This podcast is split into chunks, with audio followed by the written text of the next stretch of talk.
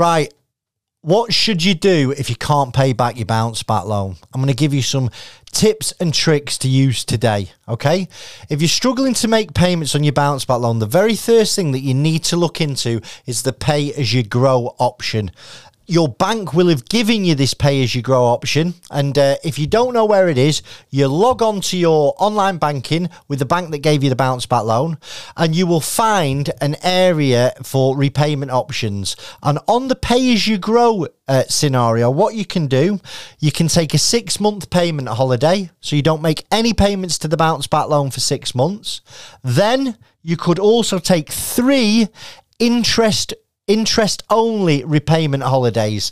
So these three interest only repayment holidays can ta- can last 6 months at a time where you just pay the interest back. So that's going to help your cash flow. Obviously, you're not paying any of the capital back, um, but the aim of the game is to get you to survive. So if your interest payments uh, are, are, only 90 quid a month, and if you was paying the capital back at say 500 pound a month, then you've got a significant saving there.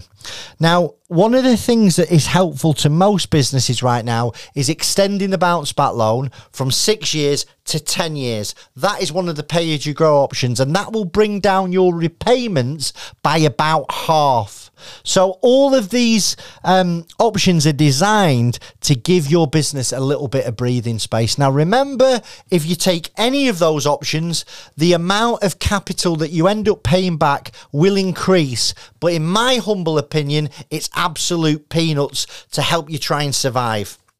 Now, if you've tried the pay as you grow option and it's not worked, um, you may have been what month are we in now? We're in September 2022. They came out in May 2020. So you might have been paying these for 18 months, but you're still struggling. And on top of that, you've got other debts that are sort of eating away. You've got HMRC areas that you're behind on. You've got supplier debts that you're behind on. You might want to consider something called a company voluntary arrangement.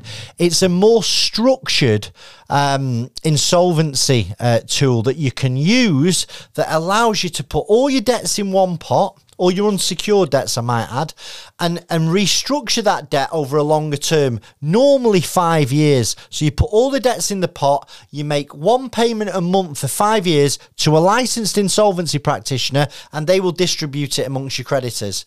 Now, Remember, with a CVA, you need to use a licensed insolvency practitioner. It's not something that you can do yourself. And if you look on the YouTube channel, we've done lots of videos on CVAs and how they work. Now, if none of those options are going to save your business, maybe it is time to look at liquidation, which is the formal end of the company uh, where you close a company down, you appoint a licensed insolvency practitioner, and the debts that the business has, the unsecured debts, get written off. So I hope you found this video useful on what to do if you can't pay back your bounce back loan. Please subscribe to the channel, like the video, drop any comments in the chat below. I hope you're well. Thanks for your time. Chris Worden, First Business Rescue.